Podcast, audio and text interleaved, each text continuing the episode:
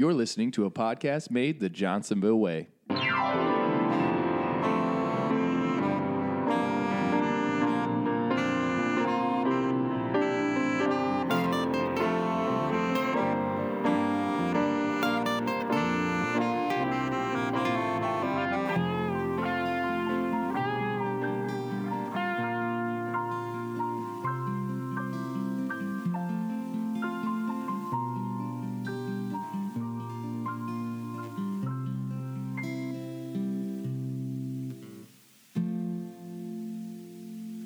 Welcome, ladies and gentlemen, to another fabulous episode of Off the Clock, a podcast made the Johnsonville way.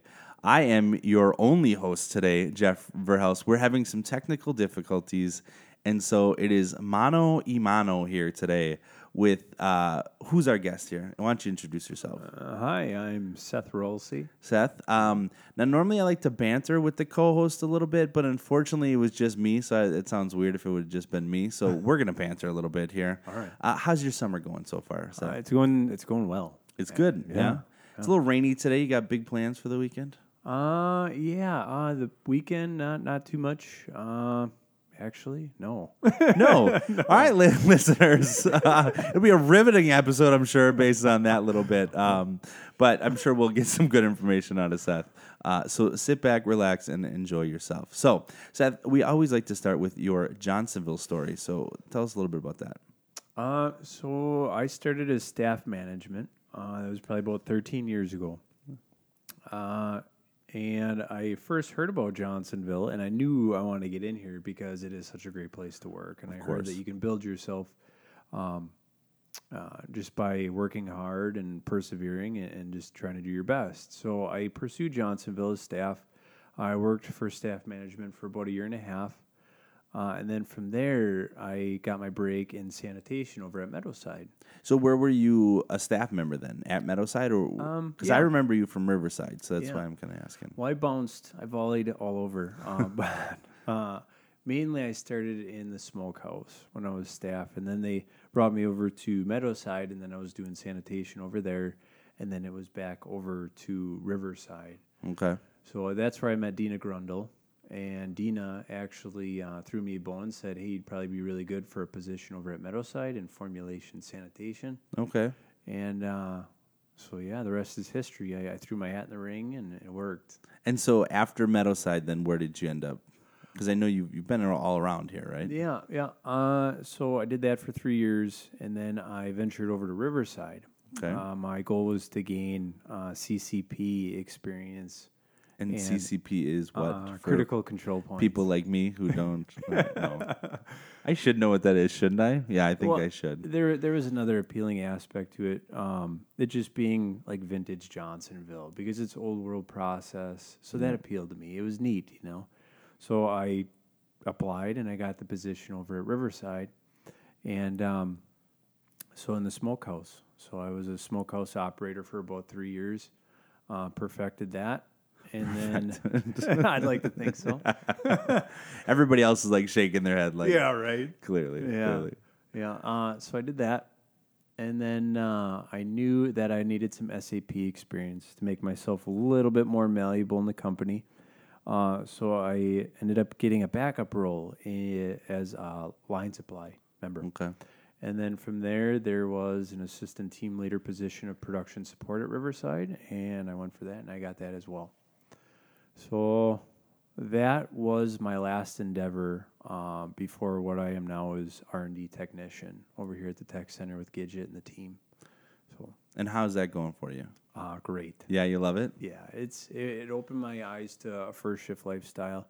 Uh, I have two kids, you know, Sure, eight and ten, so they appreciate daddy being home. Gotcha. Getting to put them to bed and all that, right? Yeah, yeah, yeah. Because you were on second shift predominantly before that. Yep. Okay. Yeah, actually, that was the full uh, extent of my Johnsonville career previous to um, R and D technician. So how's it like getting up in the morning now? Are you, are you struggling? Because I, I don't know if I'm all ready for it yet. No, I like it. Um, okay.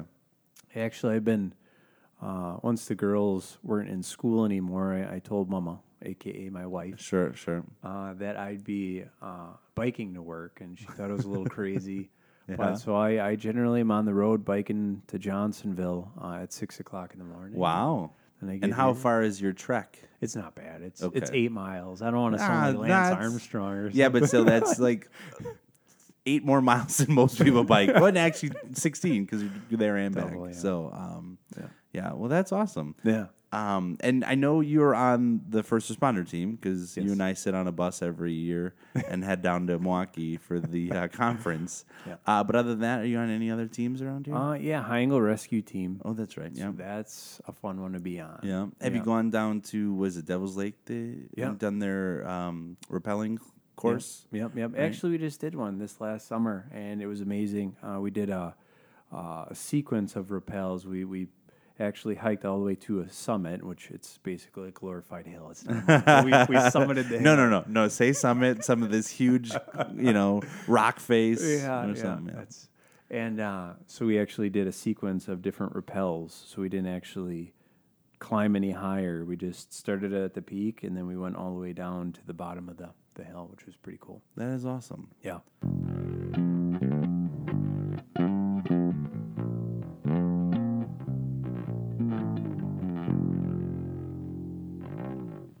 All right, Seth. So now let's get into why you're really here is to talk about this crazy thing you do uh, with camping. Now, Okay.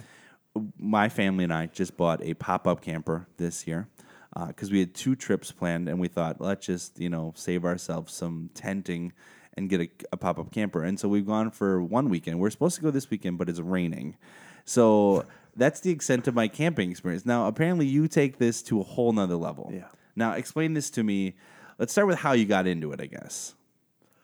All right. Well, um, so when I was growing up, it was uh, you know I, I got to that age where I was uh, kind of not sure what I wanted to do, and my parents kind of gave me a couple options, and one of those was a school, and it was Voyager Outward Bound, and uh, it was uh, a neat experience. You know, it was a neat uh, theory uh, to go camping for two months, and that's what the duration of the camping experience was.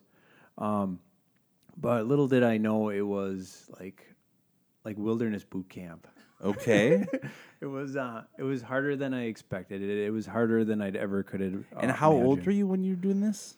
Uh, so I was right out of high school, so I was Oh, okay. eighteen. Okay. Yeah, yeah. And so it was you and like how many other kids or what? I So- should say kids. Yeah, no, no. Um, so there was a group of people. All in all, it was about um, twelve people. Okay. and then there was two instructors. Um, but the school is based out of Ely, Minnesota, and uh, so the trip was it spanned from the Boundary Waters in Minnesota all the way around up into Canada, Northern Lights region, uh, and then we ended up back into the Boundary Waters. Um, but really, it was um, it was a sequence of different tasks, different skills that you would learn out there. Um, anywhere from rock climbing to sea kayaking in Lake Superior to um, there's a hiking portion of the trip as well. Uh, so there's really vast array of uh, wilderness skills that they really want to instill in you. There was backcountry EMS. There was it, it was really to instill also leadership values because you did. I mean, each person had a phase of what they had to do to either lead the group or uh, navigate the group. Um, but yeah, so I got into it mainly uh, because I thought it was going to be a neat experience. I thought it was going to be a life experience that I'd probably never get a chance to do again. And it sounds like it was then. It was. It was. Uh, it was a life altering experience. Wow, And honestly, okay. um, it, it was one of those experiences that uh, it really gave me trajectory on where I wanted to go, um, uh, instilled values in me, and yeah, I, I credit a lot of it to the person I am today. And so what was it called again? I'm just so the listeners have it again. Voyager Outward Bound is the name of the school. Okay. Yeah. We'll have to put a link or something because like I'm really into this now. Like that sounds so cool. It's mind blowing. uh, so my kid's three right now, so we can we got 15 years to plan it out. It's fine. It'll be fine. Um, and so that led then into as an adult now of doing two month camping trips. Is that right? Or, or- No, okay, all right. Because I'm like, there's no way I'm spending two months with a bunch of little kids and my wife anywhere, really. Yeah, much sorry, less. Gidget. I'll, I'll be back in two months. I hope my job's still yeah, yeah. I'm gonna take an extended leave of absence. Yeah. Yeah, no, okay. no. It's been since then. It's been like week excursions out there, uh, out in the sticks, as Okay. I refer to it. But um, no, it, it's. Uh, I've never been out there that long again. You know, I, I started. We had two kids. Um, my wife. They always put I, dampers on your plants, don't they? Yeah. Just suck all the fun out of it. there, there was a portion of my life right after I got out of there, and I um, did some other things. I, I pursued some other adventures. Uh, nothing as adventurous as spending two months out in the woods, Sure. but it was. Um, uh, and I met my future wife, and I was in fact going to go um, right before I met her, and I was going to go and do an apprenticeship through that school, Voyager Outward Bound, and I was going to take kids and youth uh, through that same adventure that I had been through. oh, okay. So, but I met her, so now Ah. I am here at Weenie World. Oh, it's funny how life plans change, don't Yes. they? Yep. Okay. So, um, how where have you gone then on these week excursions that you're talking about? Uh, well, generally it's the Boundary Waters. Um, there's Okay. something about that area. Uh, it's gorgeous. I don't know if you've ever been to the Boundary No, Waters. no. It's it's um, canoe camping basically. So Okay. you have to portage your canoe and all your gear Yep. directly to whichever campsite you want. And this isn't uh, just your run of the mill campsite. Like it's up on this picturesque boulder surrounded by the most beautiful scenery ever. And then, like on the backside is a giant rock face that's a natural slide into the lake. It's just so gorgeous. It's hard to really put in words. Um, but yeah, it's beautiful. And now you said it's in Minnesota, so like for somebody like me who's only been to the cities, so help me eh, from there. How do I get to these boundary waters? Then? Uh, that's a good question. Uh, when we went there, we rendezvoused. Uh, those, so all the, the students that were going to be enrolling in this two month session was um, uh, Duluth Airport, so Duluth, Okay. Minnesota. So way north up there. Yeah, and it's about I think uh, it's been a while. Uh, I want to say about a six or eight hour drive there. Oh wow. Mm-hmm. From Duluth then. Yeah, from here to Duluth. Oh okay. All right. And then from Duluth, we went to Ely, and Ely is kind of the the like the entrance into the Boundary Waters, at least for the United States.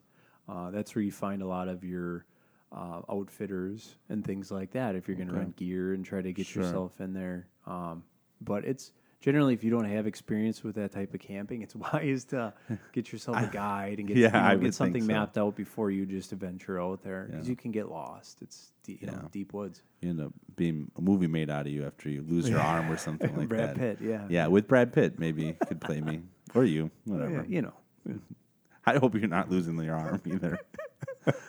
um, so now I'm guessing you've taken just your wife or your wife and your kids on these things. Uh, actually, my wife has been on some adventure trips, uh, not with me, uh, Okay. and yet actually I look forward to doing that with them. Uh, they're eight and ten. I don't, I don't know how adventurous some others are, but I think kiddos have to be a little older, Sure, because that- it is kind of grueling. You are carrying gear, you are camping out in the woods, and you got a bunch of skeeters, and Okay. uh, you're eating not the the best cuisine out there, not Johnsonville product, but you know it's.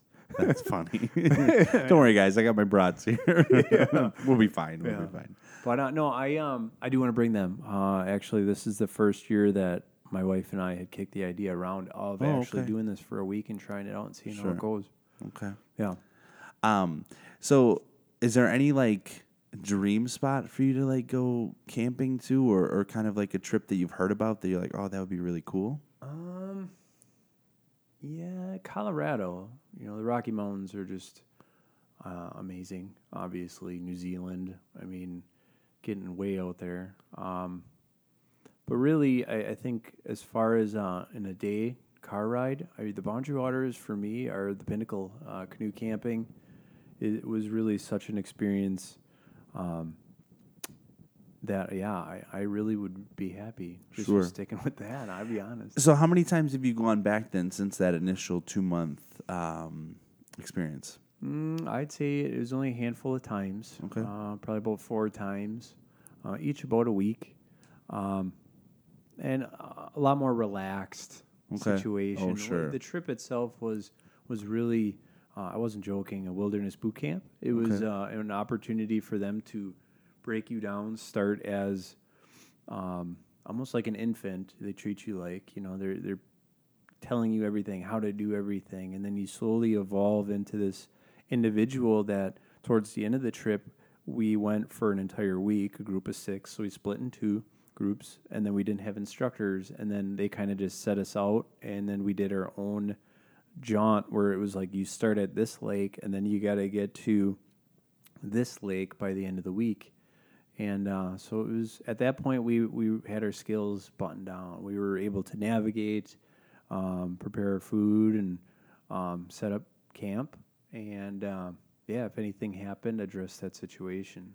Awesome. Yeah. So, I guess, like, I mean, I, it just seems like such a life changing experience. I'm trying to wrap my head around it and ask you the right questions, but like, this is gonna sound really corny here, but like, like, how do you feel like that changed you as like a person? Because it sounds like Yeah. the the way the way I'm hearing you and seeing you talk about this is r- really impactful, and I guess it's such a broad question to just ask. You know, No, no, no. you know good. but it really does sound like um, you know and such at a pivotal point in your life of, of being 18 19 and trying to figure out who you are and what you're going to do with life and then all of a sudden your parents you know i'm not going to say they maybe forced you but No, it's no. it was you know like hey this is going to be really good for you kind of thing so Well, the options I had were uh, get a job, either go to school.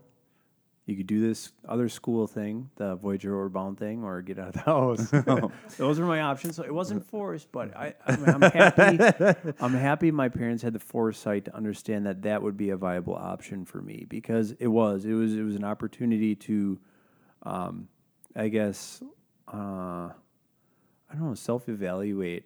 I mean, when you're out there in the woods for two months, you, you know, you get to know yourself a lot more, your physical um, limitations.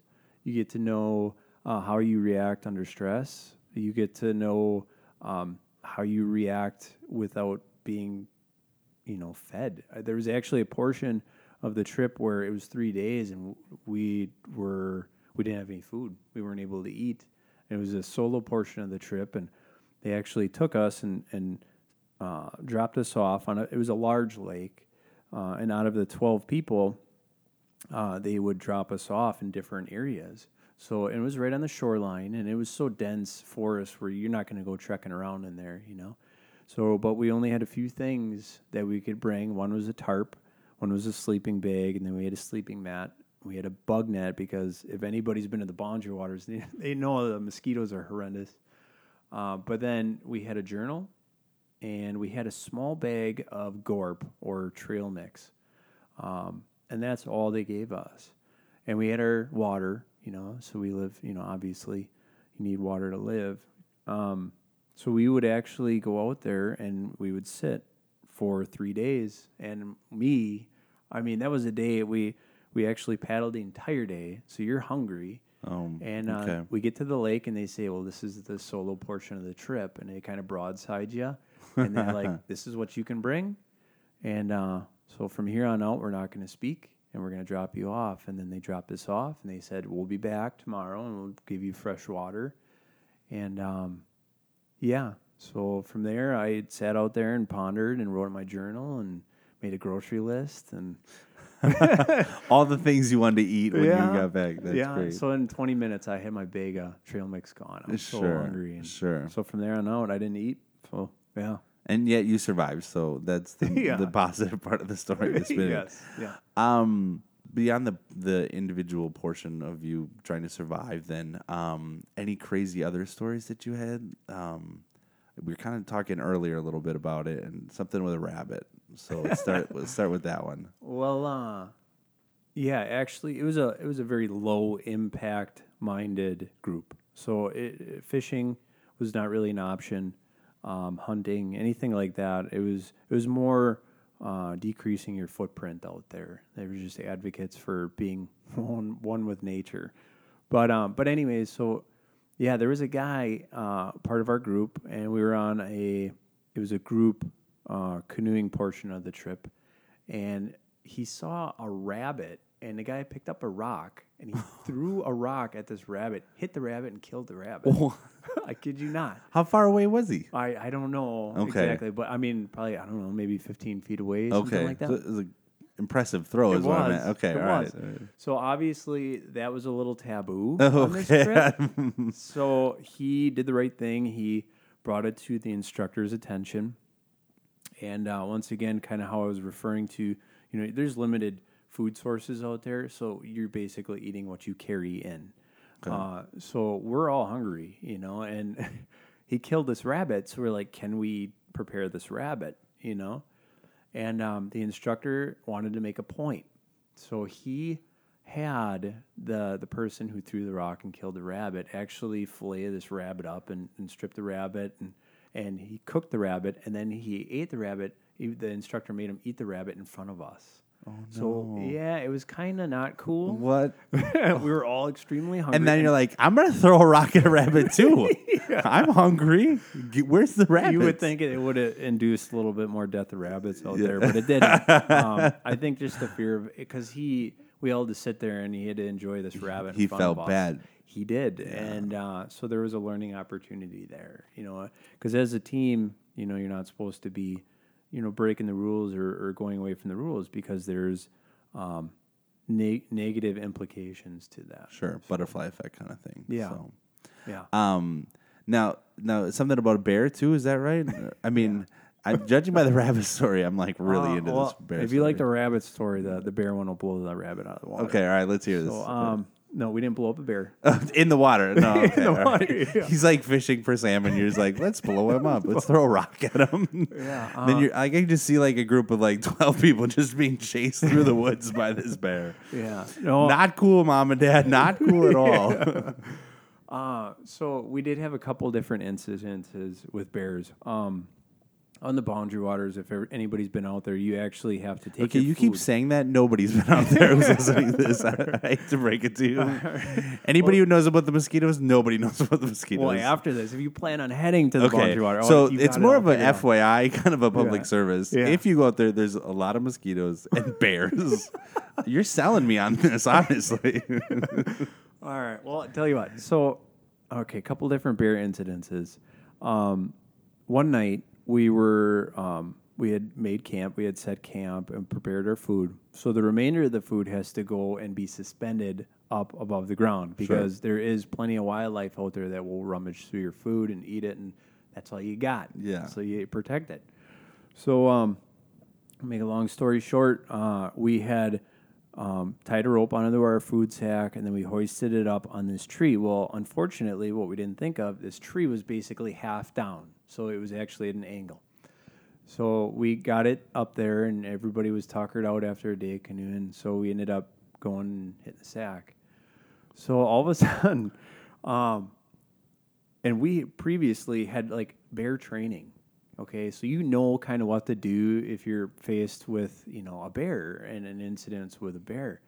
So bear, black bear are just kind of renowned for being bluffers. They'll just like run at you and then they'll like try to you know intimidate you to run away and then they run away because they really want nothing to do with you. Um, so that's generally how you handle a situation with a black bear. But Generally. grizzly, don't run. Okay. yeah, you, you, yeah, you're you're done. You're done. yeah. So um, so to make a long story short, they um, uh, we we tied up our food sack and we all hit the hit the hay. All of a sudden, uh, we hear a rustling, and sure enough, it's a black bear, and he had shimmied up this tree and started smacking our bag of food. Oh no. And he was getting at it, and it was to the point where it was starting to break apart, and our food was being exposed. Oh no. So luckily, a couple of the guys heard that, and they popped out and started yelling, hooting, and hollering. Sure, and sure. sure enough, the bear, and that's generally what you do, just freak out a bear, and it'll run away. And Yeah. that's kind of what it did. Okay. Okay. So at that I, point, we're like, I was like really thought you guys were gonna start throwing rocks at well, it. well, this way it gets better. Oh, okay. okay. Oh. So, so obviously we couldn't rely on that tree to be a good, yeah, source for our food. So we ended up, um, we brought it down, and then there's another method of securing your food is you actually set up all these canoe paddles around your food, so you let it sit on the ground, and then you put pots and pans and things like that, things that are going to make a lot of noise if Oh. they fall, and you surround your food with those things. So we did, and we went back to bed. All of a sudden, pots, pans just start Oh, banging. no. Yeah, it's- they're getting all loud. So two guys made it out of the tent first. Okay. Okay. So they did the yell thing. Well, guess what? That black bear thought it was going to be like, all right, now I'm going to engage. And it actually ran at the guys. Oh, the no. guys freaked out. And instead Obviously. Of, instead of sitting there, standing your ground and act real big, they ran. And that's not the thing you want to do. All right. But You can't blame them in that moment. No, we're not. no, we're not here judging them. Yeah. All right. All right. so they ended up, um, uh, the bear luckily just was bluffing, ran away. Okay. and everything was good. All right. So that was that was one experience. There was another one where we stopped for lunch one day, and um, we were enjoying our food uh, as much as you could enjoy dehydrated macaroni. but uh, Sounds delicious. You know, on that three days of not eating, I bet you were like, God, I could really go for some dehydrated it looked macaroni. pretty appealing Yeah, after that. yeah. Yes. Um, but uh, yeah, all of a sudden uh, we just stopped at a random campsite, and uh, so one of the guys had to use the toilet. Well, out there, that's a whole other story in itself. The toilets are literally, you know, like a porta potty. How you just have a. a uh, formed plastic with a seat on Yes. the top, and then you got walls. Well, out in the Boundary Waters, you minus the walls. Okay. you don't have walls. It's just literally like a, a seat Gotcha. and it, I mean it's there's a tank down there and stuff like that, but it's actually really relaxing. but anyways, so one of the guys was going to use the bathroom, Gotcha.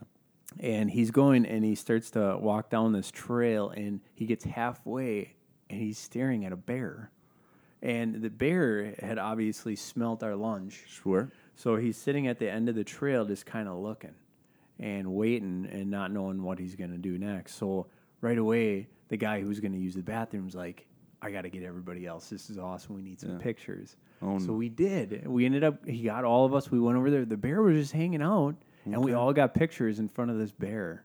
And, Really? yeah. Yeah. So we got pictures to prove it. Okay. That story, I was like waiting for the turn. Yeah, the of, guy like, was- guy yeah, go- to the bathroom. Yeah. like uh. that would have been a great story. So after spending two months with these guys, you are you still in contact with any of them? I mean, you know, I, it being such a, a formative time in your life, I don't know if that would be something that you'd still be in contact with. No, uh, unfortunately not. Uh, we did drop off. There was a little bit of contact as uh, you know, as, you know, years went by, but I think people just, you know, take their own path and do their own thing. So no, I haven't. Um, but that being said, uh, the school does exist yet, and the really neat thing is, um, the majority of the instructors are still there.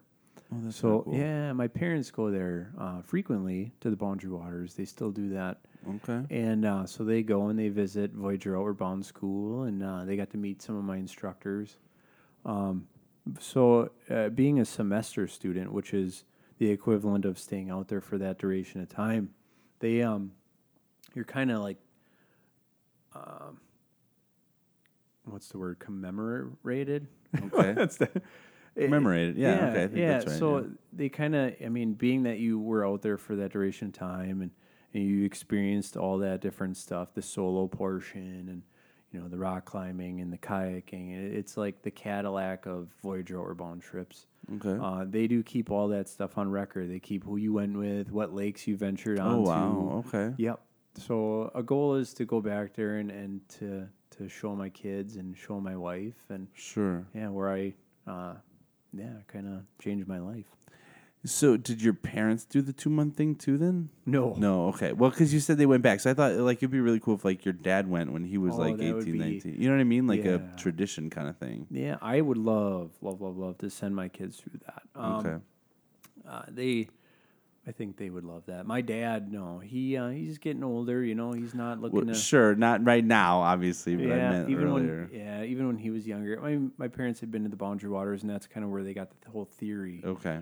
Um, but no, no, two months is a long time for a lot of people to spend out there in the woods. Yeah, I'm with you on that idea. Yeah, actually, um, when my parents came and picked me up when when we were finished with the trip, um, obviously, you know, I I had only interacted with just a few people besides the twelve people that I was with, And when you're out there, you, there's a lot of solo time, a lot of solo experience that you just um, you become very internalized.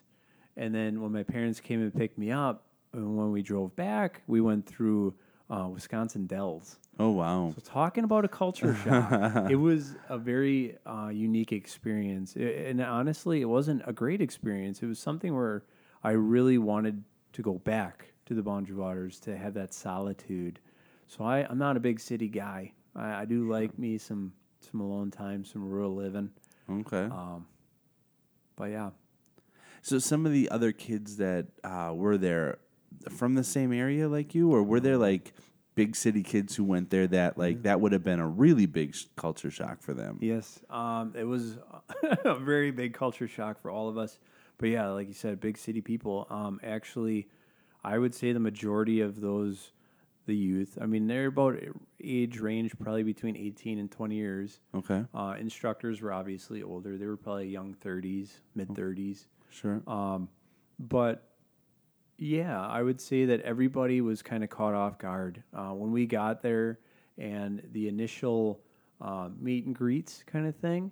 Mm-hmm. Um, yeah, everybody was kind of dotted all over the United States. There wasn't Oh, one. really? Yeah, there Okay. wasn't one person or two people from one state. It was really kind of just. It was a unique experience. that is really cool. Yeah. Yeah. And so to getting to know them too was probably part of it. To like, you know, to tell your backstory and how everybody was a little different and probably got different things out of it or some of the same things too, I suppose. Yeah, I, I think so. Um, I there was a couple, you know, individuals that you just generally generally you gravitate towards. Uh, either you have more in common, or you're getting more or the similar experiences out of being out there. Um, but they did a good job at breaking down those walls uh, and making sure that everybody was very much a part of the group. Uh, one thing that you learn out there is it, you got to pull your weight because you're, you're carrying, you know, lots of weight, and you you know you have to get to a certain destination, a rendezvous point, and you know some individuals handle that better than others. Um, I remember one specific guy. He just wasn't cut out for boundary water life. He just really didn't Really? care to be out there, and Okay. he he made it known and, and Okay. to the point where we were on a we were on kayaking adventure out on Lake Superior, and out in Canada, and um, so we did a thing called a crossing. And what it is is basically when you're sea kayaking, you're not looking to venture into the middle of the lake uh, because it gets pretty dicey out there. And being in a little nimble kayak, you can flip over. Well, doing a crossing and you're following the shoreline, the shoreline actually jets in, and then it comes around, and then it then you would follow back uh, on the shoreline. So instead of having to follow in that jetted in piece of land, you'd actually go across that Yeah. body of water. So you're exposed to the elements, meaning like wind generally. So it creates waves. Out there in Lake Superior, you get some waves. Really? And uh, okay. s- so we did. We were determined to do that crossing that day.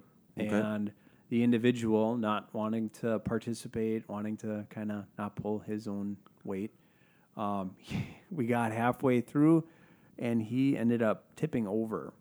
And so think about this you're in the middle of a body of water, a cold body of water okay. and you tip over in your kayak, so you're basically held in by a spray skirt. So it's kind of disorienting. Oh, for yeah, being Yeah. flipped over that quickly, and all of a sudden you're upside down Yeah. in the water. Yeah.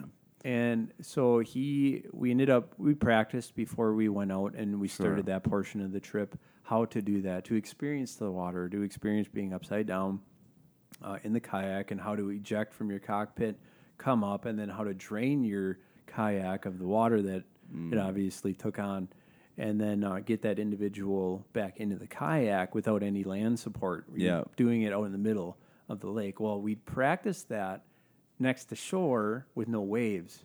So you can imagine how many how difficult it was to do this. Yeah, nothing's as easy as the practice one, right? Yeah. So we ended up we got him back in, and uh, all was well. He was okay. He was disgruntled a little bit. Obviously, he was a little frazzled. But then we got uh, a little closer to shore, and then he tipped again. Oh no. So by that point, uh, we, we were lucky enough to get him in and then got to shore. And it was late enough where we could make camp because he was just exhausted with Sure. just fatigue and just frazzled, and he needed a rest. Interesting.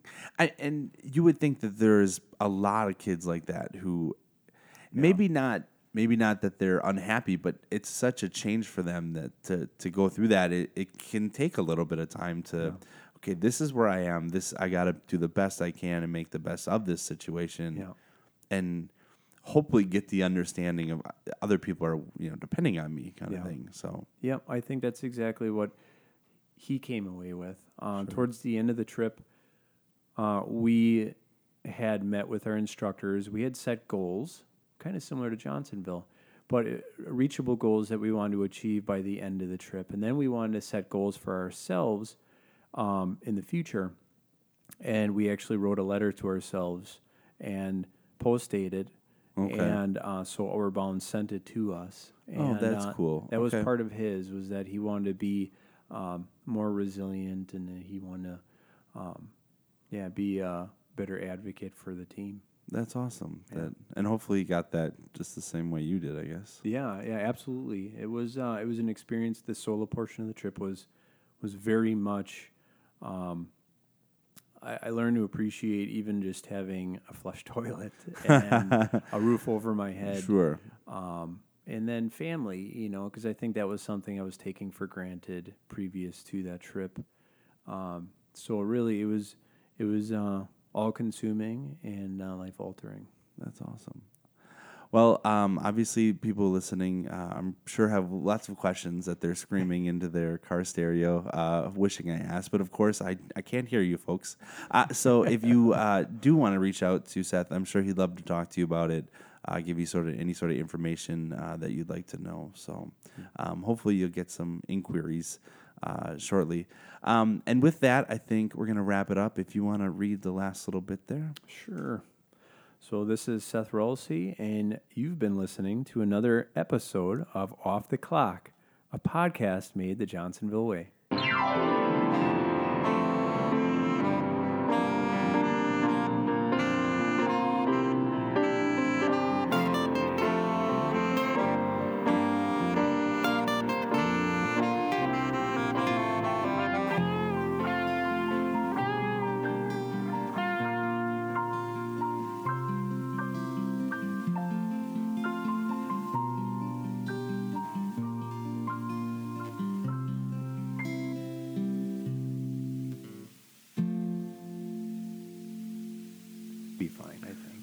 Be fine.